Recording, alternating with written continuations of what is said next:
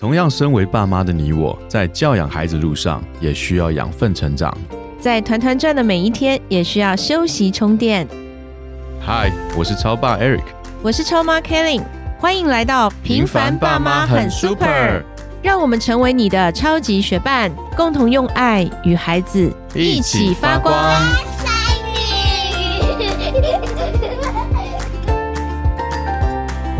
嗨，我是超爸 Eric。Hello，我是超妈 Kelly。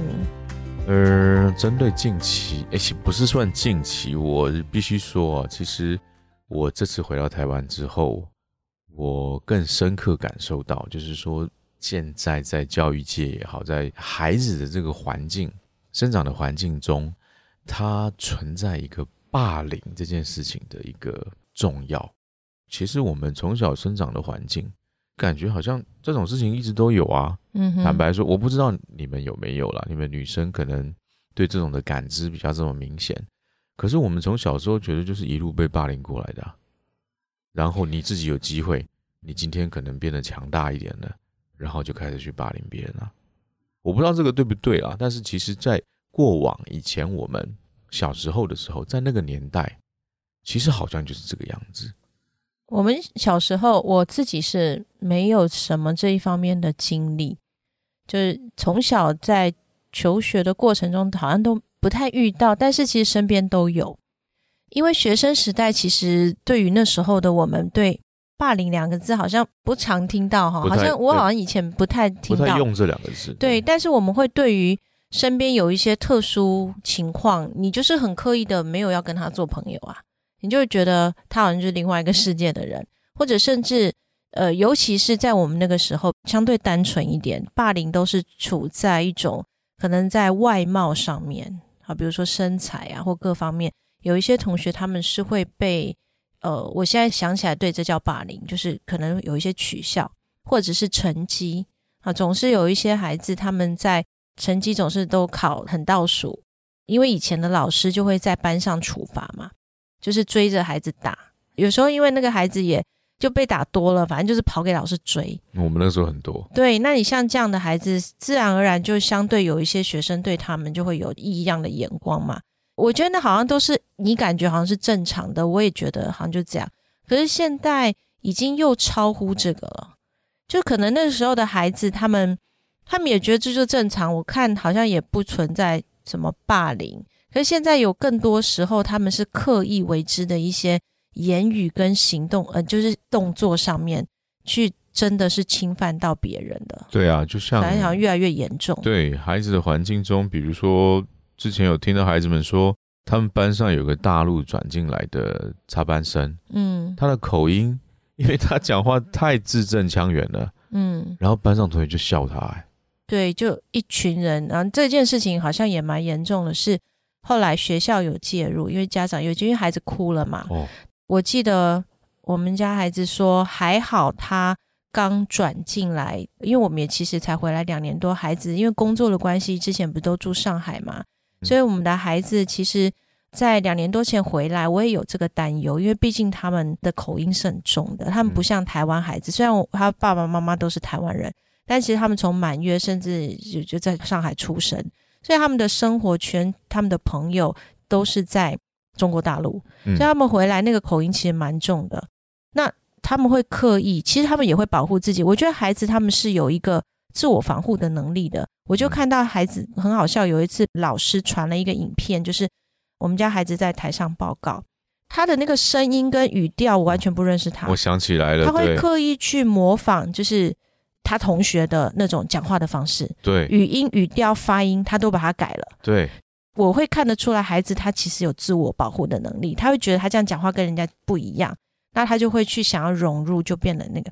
那当他这样子去调整一下，因为毕竟我们每年都还是回来台湾嘛，嗯我们其实跟台湾也很多台湾朋友，所以他们口音也不至于太严重。但是他就说还好，他回来的时候还比较小，嗯好，那还没有到那么大，所以同学们之间的那种歧视啊、不喜欢没有那么严重。那如果他一回来，比如说他可能已经是国中生或怎么样，他就觉得他像他们，他就看到学校里有孩子，就因为刚转回来，然后因为可能妈妈她真的就是中国大陆人，所以嗯他的那个口音就相对是更明显的，北京腔啊或什么腔，那就很明显的被霸凌。对啊，所以其实为什么我们这次会想要把它拿出来讨论，也是因为我真的亲眼看到孩子他们的班上小学生，那一年级生在穿堂等哥哥，嗯，然后就在那边等哥哥的过程中，结果就有一个高年级的学生，四年级四年级的孩子，两个走过来，哎，就把他围起来之后，就开始踹他，踹他的脚，嗯。当时，因为我们看到这个是在班群内的讯息里面看到的。对，其实我当时听到这件事情的时候，我自己是非常诧异的。我觉得说小学生还发生，小学生不至于这样欺负低年级生才对。我说通常会有这种都是比较到国中或者是高中，就是学长会欺负学弟，可能我们以前会这样看到。但我听到小学生这样做的时候，我当时是真的有一点点诧异。我觉得哇，怎么会这样子？然后我其实是蛮期待去看学校针对这件事情是怎么处理的。嗯，我当时其实是有一点点，比如说第一天一直都没有什么的消息，对我心里面其实是不太开心的。我觉得其实是看到小孩子被欺负，如果学校没有正视这个问题，这个对于孩子的教养、对于教育、对于家长各方面，其实都是有很大的伤害。嗯，但经过了第二天之后。其实学校很负责任，我必须说学校很负责任，加代老师都非常的负责任。加代马上去说这件事情的进展如何。那经历了一些过程之后，其实那两个学生他已经到了班上跟这位同学道歉，并且双方的家长都到了学校。那霸凌人、霸凌者的这个家长，他甚至于想出了一个方法，就是希望能够买个礼物。来赠送给孩子，对，送给这个被霸凌者。那其实被霸凌者的母亲，她也是非常非常的有智慧。她说：“其实这个方式不好，我们不希望这个方式解决。”学校在这个时候站出来，非常好的去说：“那不然这样子，你们让这个小朋友，就是踢人家的小朋友，写一个卡片，一个致歉的卡片，给这个被踢的小朋友，去告诉他说，他对他表示歉意。”我觉得这个结果是 OK 的。那其实最重要的是，被霸凌者的母亲、被霸凌者都愿意接受这样的一个处置方式，而且是他们乐于接受。而且在最后在班群之内，不但班代告诉我们这整个从头到尾的过程，甚至于这个被霸凌的小朋友的妈妈，她自己都在班群里面告诉大家说，这个事情的处理结果是什么样子。我们也觉得这样是一个很好的安置。其实我觉得这整件事情从头到尾就是一个很完整的处理方式。我当时是完全得到一个很大的缓解。我觉得其实这是一个很好很好的结果。大家愿意去正视这个问题，大家愿意用一个愿意去处理这件事情的一个方式，去帮助孩子去度过。作为霸凌别人的小孩子，他自己也知道，说我这样子错，我这样做的事情，其实学校重视的。他把我妈也叫来了，我妈妈也希望处理这件事情，我也看到了。而最后，我去为了表达我做这件事情的错误，我写下来了，给到那个被我给欺负的孩子手上。对于被欺负的人，他觉得我今天无缘无故被踢，我很可怜。但是因为这个大哥哥他做了这样事情，他愿意跟我道歉，他也送了我一张卡片。我收到这张卡片，我也愿意饶恕他。看起来很不错，我觉得非常的不错。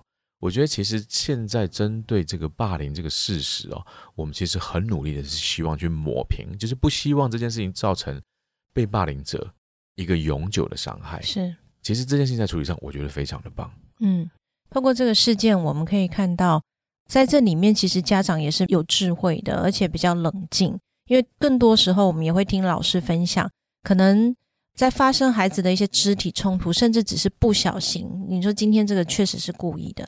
但有的时候是不小心，家长就 提了诉讼，所以其实蛮多。我我知道，至少台北市蛮多学生案件，就是关于这个家长之间的一些纷争，其实是都有到法院去的。当然我们没有遇到，可是老师也确实说，其实蛮多这样的事情。那其实这个事件呢，呃，首先我们作为家长的，虽然我们不在那个被霸凌或者是霸凌者的家长的这个角色上。但我难免会去思考说，如果有一天我们家里也发生这样的情况，因为你很难讲你的孩子他他可能被霸凌，或者是他自己是霸凌别人的人，因为有的时候孩子他不知道，没错，尤其是小学生，他们可能觉得这样的行为是好玩啊，或者是我就是在跟你玩呐，我哪有欺负你？就可能有的时候他们根本就不知道他们在做什么，那他就成为霸凌别人的人。所以我都觉得说，我们父母跟孩子之间到底有没有那个亲密的关系，就是说无障碍沟通，就是中间是没有一个隔断的，就是说我跟孩子之间的沟通是没有阻隔的。就我很清楚知道我孩子他现在的一个心理状态啊，或是他在学校的一些发展。如果我能够及时，我都一直保持着，就是嗯，这个叫做畅通。其实孩子他比较不容易做一些事情，可是当你今天接到老师电话被叫去的时候，你很错愕。对对，所以我这个事件我看到了，虽然这个过程，哎，我也觉得蛮好的。原因是，如果今天家长认为就认同说。霸凌者的家长买礼物送给我的孩子，那我们就这样去解决。其实我觉得他不太好的是，这个责任变成是父母的。对啊，对我看到这点其实蛮好，就是孩子他为他自己的行为负责。是，所以。因为他没有他他毕竟没有赚钱嘛，没有经济能力。你说让他去买礼物吗？那这礼物一定是家长买的。对，所以我觉得在这件事情，我们家长自己也要有一个提醒，就是第一，我的孩子他可能是不小心犯错，那这个怎么去预防？不是我我今天不是说预防我的孩子不要被霸凌，因为这个议题是这是其他的议题了。就是有的时候我我们的孩子他就是。他就是遇到了，他也不是说他刻意的，他怎么样怎么样哈，特别的嚣张啊，引引来很多，不是这个，很多时候就是莫名其妙，你就是被欺负。那我们讲的不是这，我们是讲你的孩子不要不小心去哎成为欺负人的人嘛。有的时候言语上，哎，他可能就是讲了这样，不要跟他做朋友，他在那，就这样子的一些话语，其实不经意的发出，对人家都是伤害。是，那你怎么去跟你的孩子有这个无障碍的沟通？这我第一个我在思考的。就我知不知道我孩子现在在学校的状态到底是什么？是好，但当然我们可能可以透过一些方法，好，这个的。第二个就是说，在发生事情了以后，这个负责任的态度跟负责任，你要让你要为你自己行为的后果，这个结果你要去负责，这个事情你要让孩子去承担。没错。所以我看到这个家长的智慧，嗯，就是。呃，被霸凌者的家长就是觉得，哎，老师其实这是老师提的意见，就是请他写卡片。我觉得老师很有经验呐，是因为毕竟老师经历每每每届每届那么多的孩子，他一定经历很多。对，所以老师非常的确信一件事情，跟家长说，孩子自己的错误他要自己负责。对，好，这是我看到的第二个，我觉得也蛮好的。那第三个就是，我我还是回到了这个亲子关系的部分。当你的孩子，其实你知道这个事情是怎么样发现的吗？孩子没有自己说，哎，哎，对对对对对，没说。这个很重要，因为不不能忽略这，就是当孩子回家以后，他的他跟他奶奶说脚痛，嗯。然后奶奶觉得很奇怪，你是不是在学校玩的时候撞到或怎么样？就他就说很痛，然后奶奶去帮他擦药，就就觉得怪，然后就问他你怎么撞的怎么样？然后他才说，所以孩子回到家，你看他是在那里等哥哥，所以哥哥来了以后，他没有马上跟他哥哥说，对。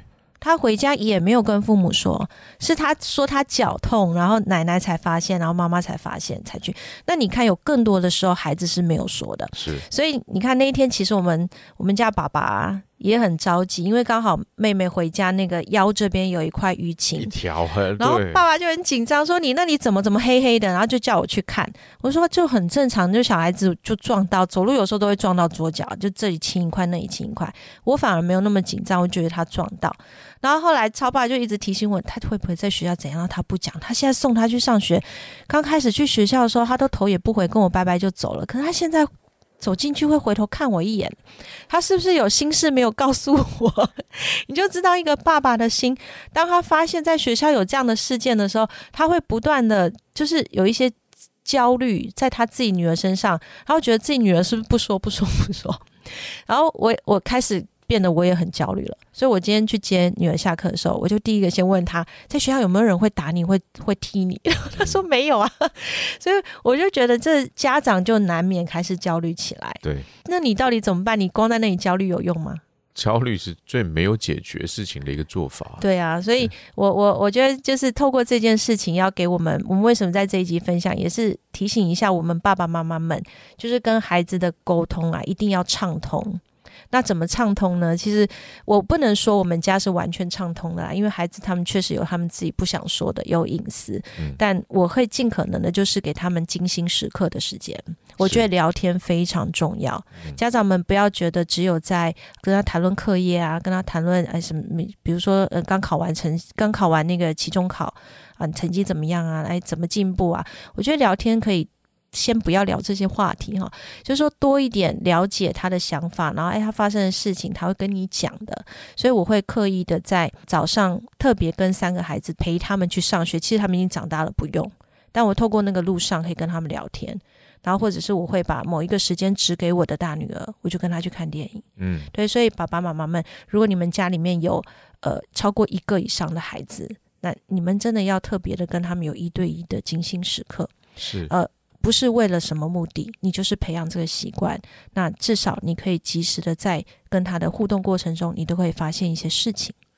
跟孩子的直接互动相关，相当相当的重要。嗯，而跟学校之间的连接也千万不可以断。嗯，其实学校很多时候在这件事情上承担起来一个非常，也就是至关重要的一个角色。其实你刚刚看我们讲这个故事，这个案例。跟爸爸妈妈，爸爸妈妈是属于比较被动那个层面，反而是学校主动的针对这件事情来做处理，对不对？嗯，就像有一次我去参加家长会，家长会就拿霸凌来做讨论，他说什么算是霸凌，什么样的界，什么样子的一个界限叫做霸凌？比如说，就有学生说最近不吃生鱼片，为什么？因为日本排了核废水，所以不吃生鱼片。嗯，结果他们班上有个日本人，你知道吗？这个其实在那个当下。对那个日本的同学已经造成的霸凌是，其实霸凌这件事件是可大可小，而学校重不重视这件事情？我曾经听过有一个小朋友，他从开学到今天没有下过课，因为他在上课的时候太爱讲话了，所以他被老师惩罚，惩罚，嗯，不能下课。他讲出来的时候，其实他是比较委婉的。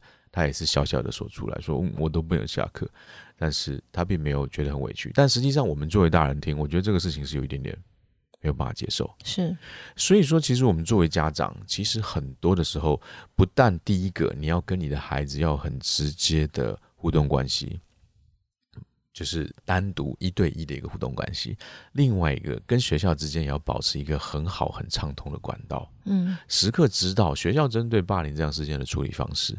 像这一次我们是很不错，我们了解到说这件事情是必须要这样做，而且它有一个很好的完结，而我们要去怎么样预防，是我们值得要去审视、去仔细的想一想，我们要该该怎么做的。嗯，希望这一集在收听这一集节目的。爸爸妈妈们，我们都可以成为我们孩子那个最好的沟通的对象跟出口。毕竟孩子更多的时间是在家庭里面，也期待我们都成为孩子的好朋友。那我们这一集就到这边喽。嗯，拜拜，拜拜。